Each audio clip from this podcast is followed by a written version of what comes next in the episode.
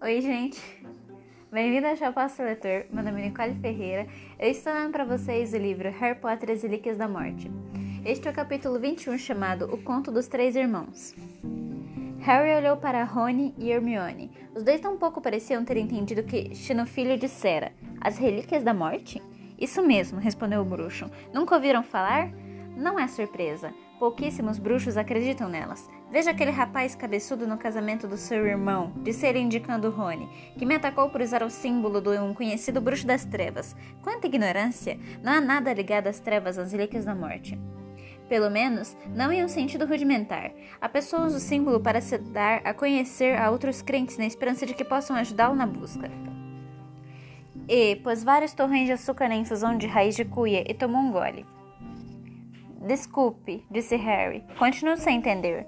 Por educação, tomou um golinho da sua xícara e quase engasgou. A bebida era nojenta, como se alguém tivesse liquefeito feijãozinhos de todos os sabores com sabor de bicho-papão. Bem, como vêm os crentes, procuram as relíquias da morte, explicou Xenofilho, estalando os lábios, visivelmente aprovando a infusão de raiz de cuia. Mas que são as relíquias da morte? perguntou Hermione. Xenofilho pôs de lado a xícara vazia. Supõe que estejam familiarizados com o conto dos três irmãos? Harry, não, Harry respondeu que não, mas tanto Rony quanto Hermione responderam afirmativamente.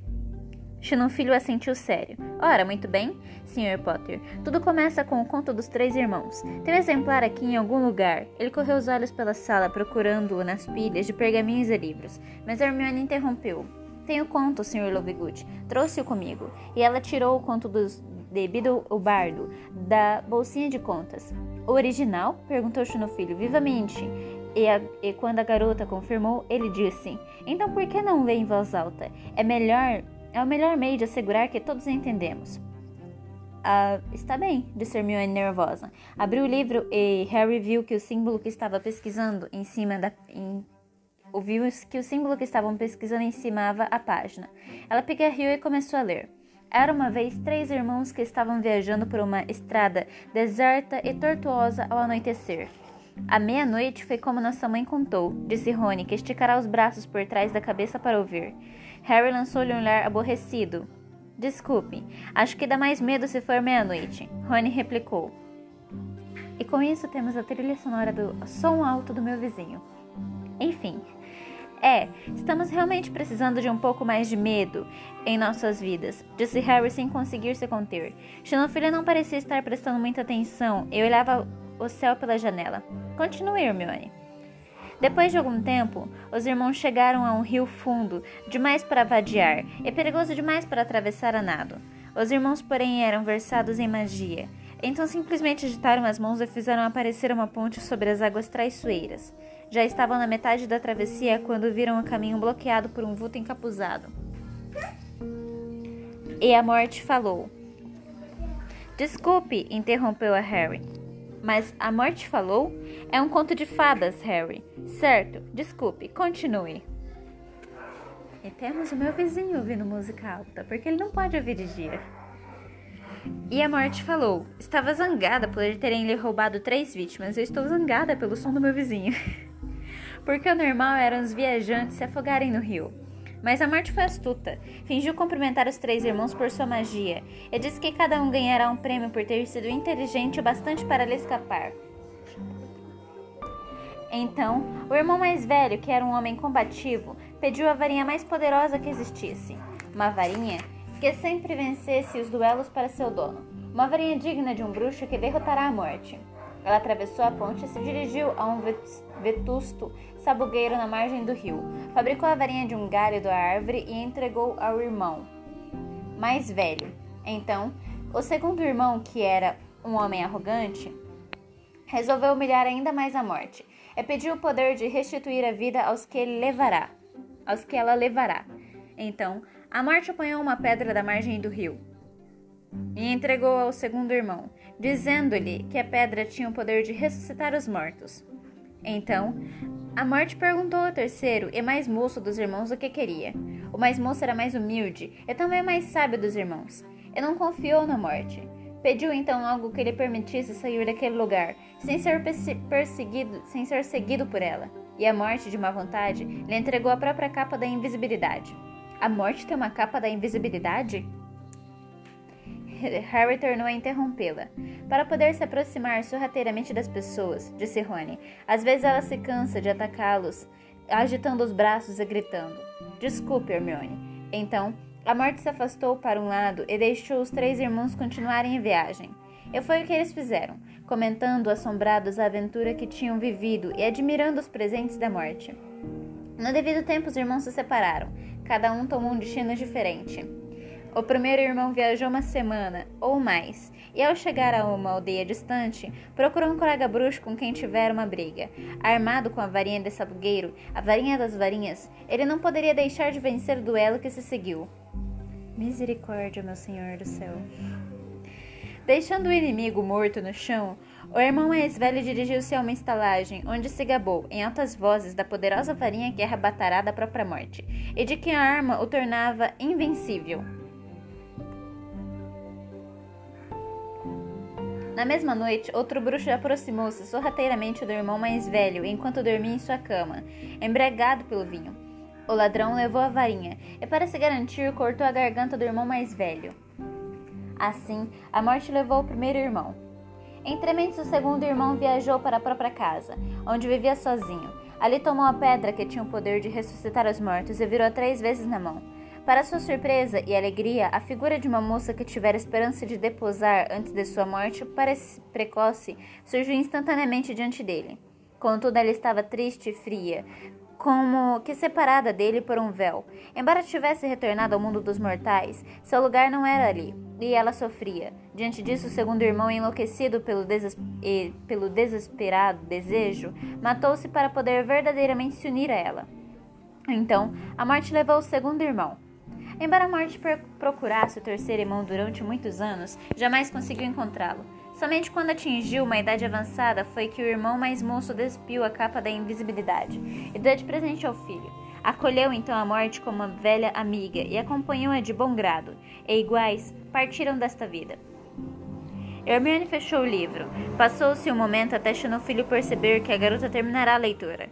Então desviou o olhar da janela e disse: Eis a explicação. Desculpe, disse Hermione, parecendo confusa. Essas são as relíquias da morte, confirmou Xenofilho.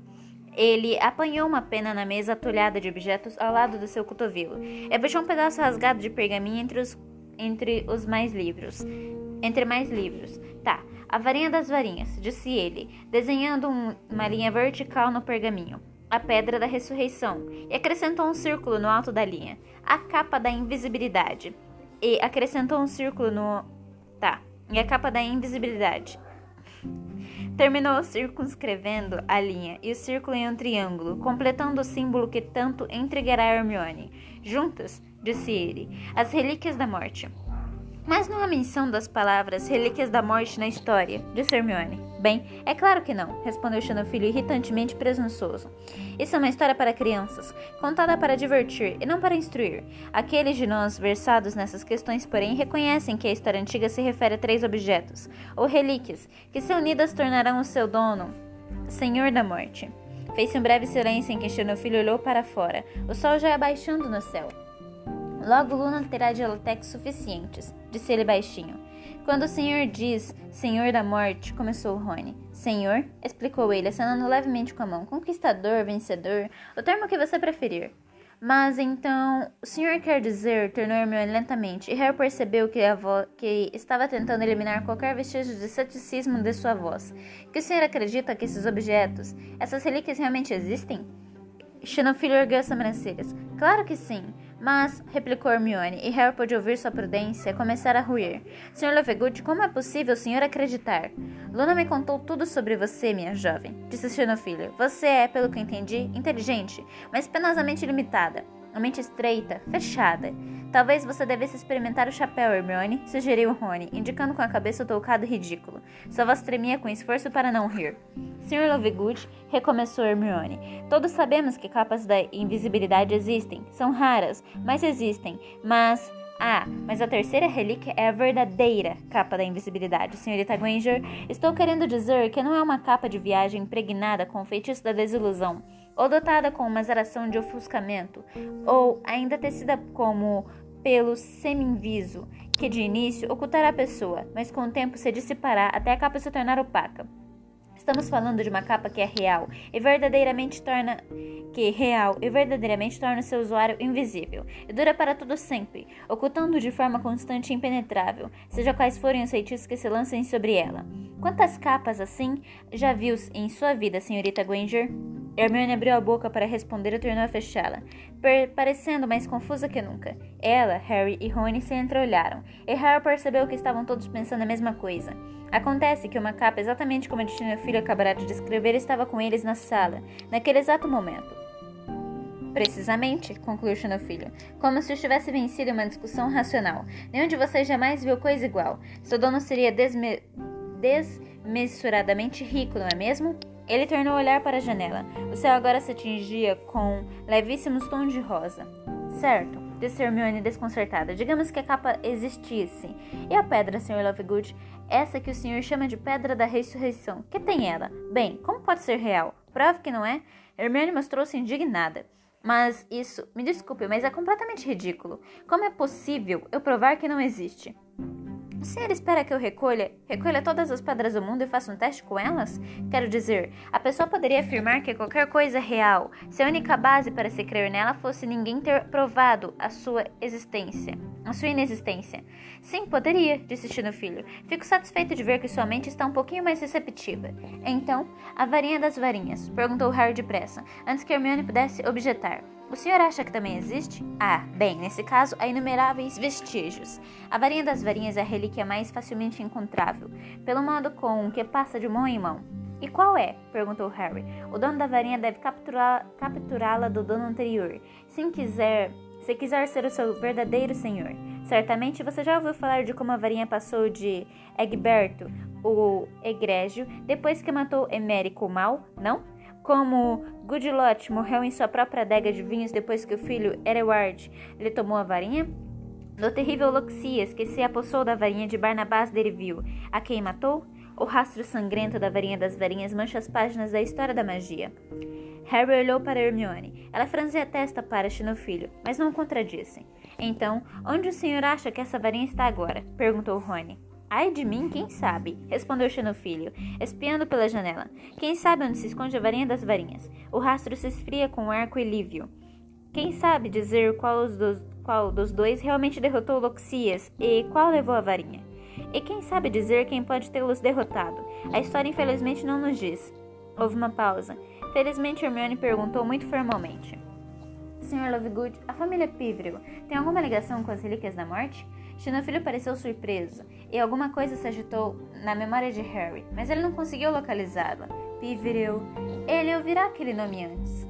Mas você esteve me iludindo, minha jovem? exclamou Xenofilho, agora se empertigando na cadeira e arregalando os olhos para Hermione. Pensei que fosse uma novata na busca das relíquias. Muitos de nós acreditam que os Píveres têm tudo, tudo a ver com as relíquias. Quem são os Piveril? perguntou Rony. Esse era o nome no túmulo mar com a marca em Godric's Hollow, respondeu Hermione, ainda observando o Xenofilho. Ignoto Piveril. Exatamente, exclamou Xenofilho, erguendo pedantemente o dedo indicador. O símbolo das relíquias da morte no túmulo de Ignoto é uma prova conclusiva. De quê? Ora, de que os três irmãos da história eram, na realidade, os irmãos Piveril, Antíoco, Cadmo e Ignoto de que eles foram os primeiros donos das relíquias. Com outra espiada para a janela, ele se levantou, apanhou a bandeja e se dirigiu à escada em caracol. Vocês ficarão para jantar? Perguntou a desaparecer mais uma vez no andar de baixo. Todo mundo sempre pede a nossa receita de sopa de latex de água doce. Provavelmente para levar à enfermaria do venenos no ST Mungus, disse Rony baixinho. Harry esperou até ouvir Entino Filho se movimentando na cozinha, embaixo, antes de falar. Que acha? perguntou Hermione. Ah, Harry, disse preocupada, isso é um monte de, de besteiras. Não pode ser realmente o significado do símbolo. Deve ser a versão excêntrica dele. Que perda de tempo.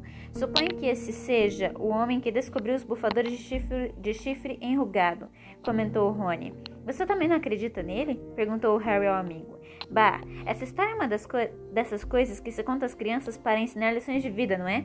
Não saia procurando encrenca, não compre brigas, não mexa com coisas que é melhor deixar em paz. Mantenha a cabeça abaixada, cuide de sua vida e você viverá bem. Pensando bem, acrescentou Rony, talvez essa história seja para explicar por que varinhas de sabugueiro dão azar.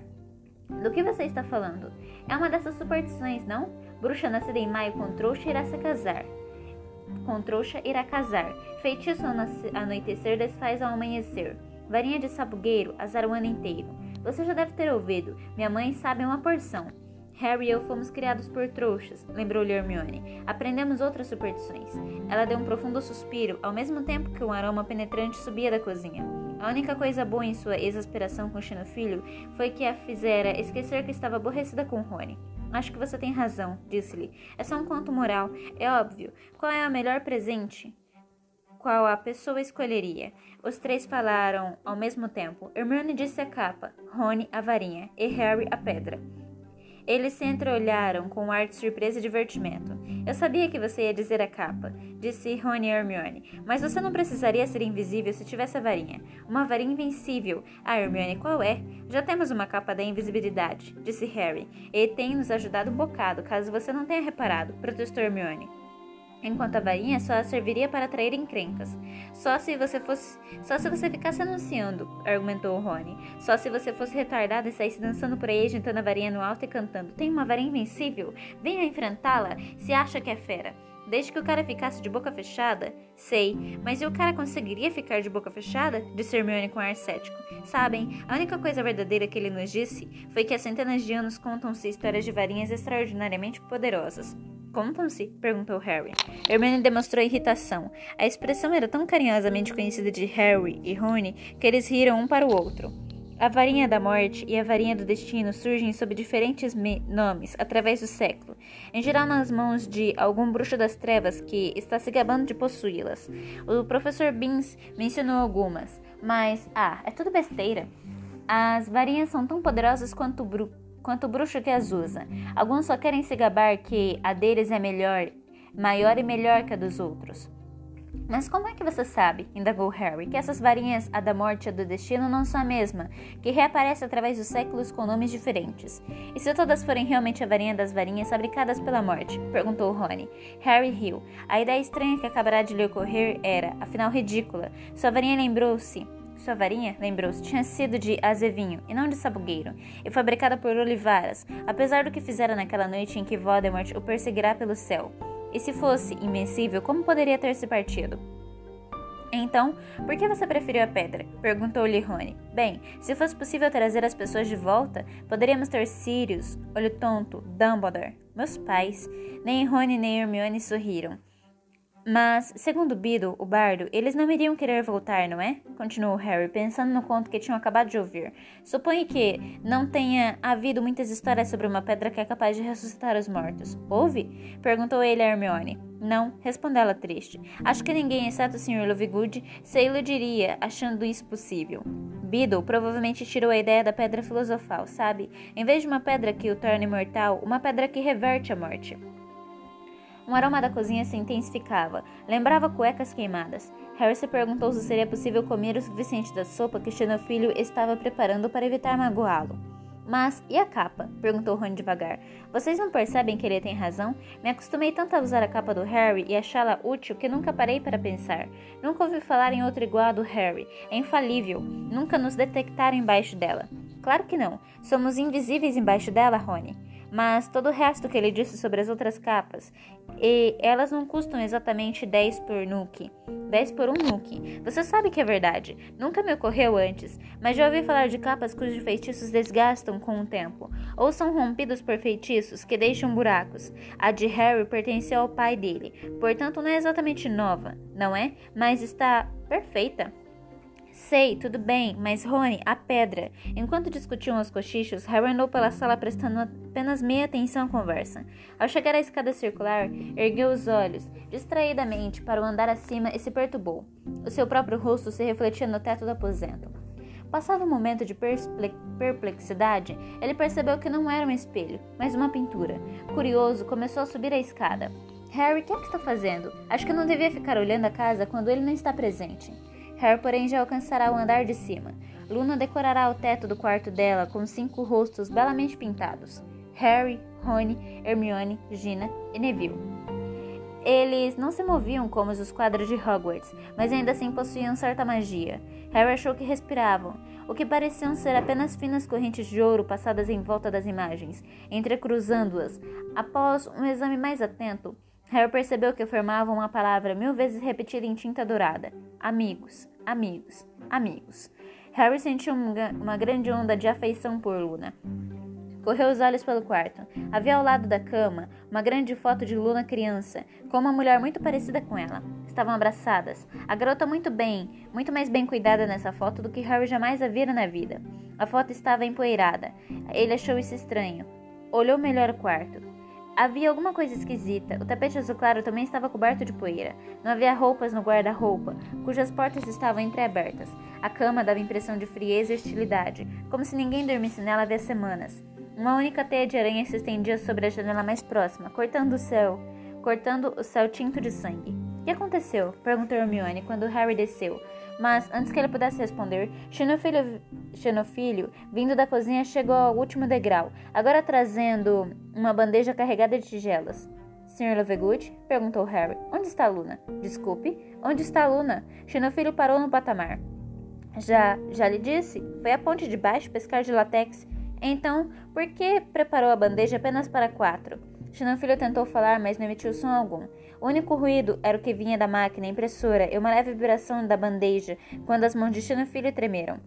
Acho que Luna não está em casa semanas. As roupas dela não estão aqui. A cama não tem sido usada. Onde está? E por que o senhor fica todo o tempo olhando para a janela? Xenofilho deixou cair a bandeja. As tigelas balançaram e quebraram. Harry, Ron e Hermione sacaram as varinhas. O bruxo congelou a mão, quase alcançando o bolso. Naquele momento, a prensa produziu um enorme estrépito e vários exemplares do pasquim começaram a descer da máquina para o chão, por debaixo da toalha. A prensa finalmente silenciou. Hermione se abaixou e apanhou uma revista, a varinha ainda apontando para o Sr. Lovegood. Harry, veja isso. Ele se aproximou o mais rápido que pôde, desviando dos numerosos objetos. A capa do pasquim tinha sua foto, cortada pelas palavras Indesejável número 1, um, e na legenda o prêmio por sua captura. O pasquim vai mudar de diretriz então? Perguntou Harry com frieza, seu cérebro funcionando agilmente. Era isso que o senhor estava fazendo quando foi ao, jardim, Sr. Lovegood? Enviando uma coruja ao ministério? Filho me desceu os lábios. Eles levaram a minha aluna, sussurrou. Por causa do que andei escrevendo, levaram a minha aluna e não sei onde está. O que fizeram com ela, mas talvez me devolvam minha filha se eu. se eu. entregar Harry Potter? Hermione terminou a frase por ele. Nada feito, disse Rony taxativo. Sai da frente, estamos indo embora. Filho ficou lívido, um século mais velho. Seus lábios se repuxaram em um pavoroso esgar. Estarão aqui a qualquer momento. Preciso salvar Luna. Não posso perder Luna. Vocês não devem ir. Ele abriu os braços diante da escada, e Harry teve a súbita visão de sua mãe fazendo o mesmo diante do seu berço. Não nos obrigue a feri-lo, disse Harry. Saia do caminho, Sr. Lovegood. Harry! gritou Hermione. Vultos montados em vassoura passaram voando pelas janelas. No momento em que a atenção dos três se desviou, Xenofilho sacou a varinha. Harry percebeu o erro ainda em tempo. Atirou-se de lado, empurrando Rony e Hermione para longe do feitiço estuporante. Voou pela sala e atingiu o chifre de Erompente. Houve uma explosão descomunal. O som produzido pareceu destruir a sala em pedaços de madeira e papel e entulho. Voaram em todas as direções, erguendo uma nuvem impenetrável de densa poeira branca. Harry foi arremessado no ar, e em seguida se estatelou no chão cego pelos destroços, que choviam sobre ele, os braços protegendo a cabeça. Ele ouviu Hermione gritar. O berro de Rony era uma, de, uma série de nauseantes baques metálicos que indicavam que a explosão arrebatará no filho do chão e o atirará de costas escada abaixo. Meio soterrado pelo entulho, Harry tentou se levantar. Não conseguia respirar ou enxergar por causa da poeira. Metade do teto cederá e uma parte da cama de Luna pendia pelo rombo. O busto de Rowena Ravenclaw jazia ao seu lado, com metade do rosto destruído. Fragmentos de pergaminho flutuavam no ar, e a maior parte da prensa tombara de lado, bloqueando a escada para a cozinha. Então, outra forma branca se aproximou, e Hermione, coberta de poeira, como uma segunda estátua, levou o dedo aos lábios. A porta no térreo foi posta abaixo. Não lhe disse que não lhe disse que não precisávamos ter pressa, Treves? Disse uma voz áspera. Não lhe disse que este mat Matusquela estava delirando como sempre? Houve um estampido e um grito de dor de Tina Filho. Não, não lá em cima, Potter! Eu lhe disse na semana passada, Lovegood, que não viríamos a não ser que você tivesse alguma informação concreta. Lembre-se da semana passada. Lembra-se da semana passada? Quando você quis trocar a sua filha por aquela bosta daquele toucado idiota? E na semana anterior, outro estampido e mais um guincho. Quando você achou que nós a devolveríamos se você oferecesse prova de que existem bufadores? Estampido. Chifre estampido enrugado? Não, não, eu suplico, soluçou o filho. É realmente Potter, verdade. E agora vemos que só nos chamou aqui para tentar nos explodir.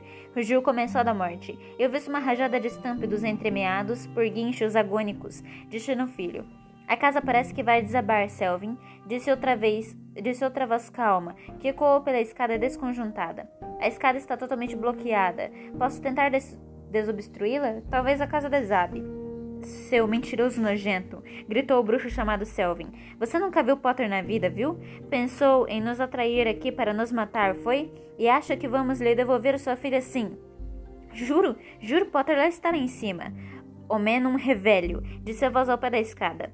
Harry ouviu Hermione fegar e teve a estranha sensação de que alguma coisa estava mergulhando sobre ele, absorvendo seu corpo na própria sombra. Tem alguém lá em cima sim, Selvin, disse o segundo homem bruscamente. É Potter, estou lhes dizendo é Potter, soluçou Xenofilho. Por favor, por favor me tragam Luna, me devolvam a Luna. Você terá sua filhinha, Lovegood, disse Selvin. Se subir a essa escada e me trouxer Harry Potter. Mas se isso for uma conspiração, se for um truque, se tiver um cúmplice esperando lá em cima para nos atacar, tentaremos guardar um pedaço de sua filha para você enterrar. Xenofilho soltou um grito de medo e desespero. Ouviram-se passos apressados e coisas sendo arrastadas. Xenofilho estava tentando passar pelos destroços na escada. Vamos, sussurrou Harry. Temos de dar fora daqui. Ele começou a se desenterrar, acobertado pelo barulho que Xenofilho fazia na escada. Rony era quem estava enterrado mais fundo. Harry e Hermione subiram o mais silenciosamente que puderam nos destroços em que ele jazia e tentaram retirar uma pesada cômoda de cima de suas pernas. Quando as batidas e arrastos de Xenofilho foram se tornando mais próximos, Hermione conseguiu soltar Rony com o auxílio de um feitiço de levitação. Tudo bem, sussurrou Hermione quando a prensa quebrada que bloqueava o alto da escada começou a estremecer. Xenofilho estava apenas a algum passo. A garota continuava branca de poeira. Você confia em mim, Harry? Harry assentiu. Ok, então, murmurou Hermione. Me dê a capa da invisibilidade. Rony, você vai vesti-la. Eu? Mas, Harry, por favor, Rony. Harry, aparte a minha mão. Rony, segure meu ombro. Harry estendeu a mão esquerda. Rony desapareceu sob a capa. A prensa que bloqueava a escada sacudia. Filho tentava removê-lo usando o feitiço de levitação. Harry não sabia o que Hermione estava aguardando. Segurem firme, sussurrou ela. Segurem firme a qualquer segundo. Agora, o rosto de Xenofilho branco como papel apareceu por cima da superfície de aparador. Obleviate, ordenou Hermione, apontando a varinha primeiro para o rosto dele e em seguida para o andar de baixo. Deprimo. Ela acabará de explodir uma abertura no soalho da sala de visitas. Eles caíram como pedras, Harry ainda segurando a mão da amiga, como se disso, como se isso dependesse de sua vida. Ouviram um grito embaixo e o garoto vislumbrou dois homens tentando escapar da vasta quantidade de entulho e móveis quebrados, que choveram, entre, que choveram sobre eles do teto despedaçado. Hermione rodopiou no ar e o ribombar da casa desabando ecoou em seus ouvidos, enquanto a amiga arrastava mais uma vez para a escuridão. E este foi o capítulo 21. Eu espero que vocês tenham gostado. A gente se vê no capítulo 22 chamado As Relíquias da Morte. Até breve!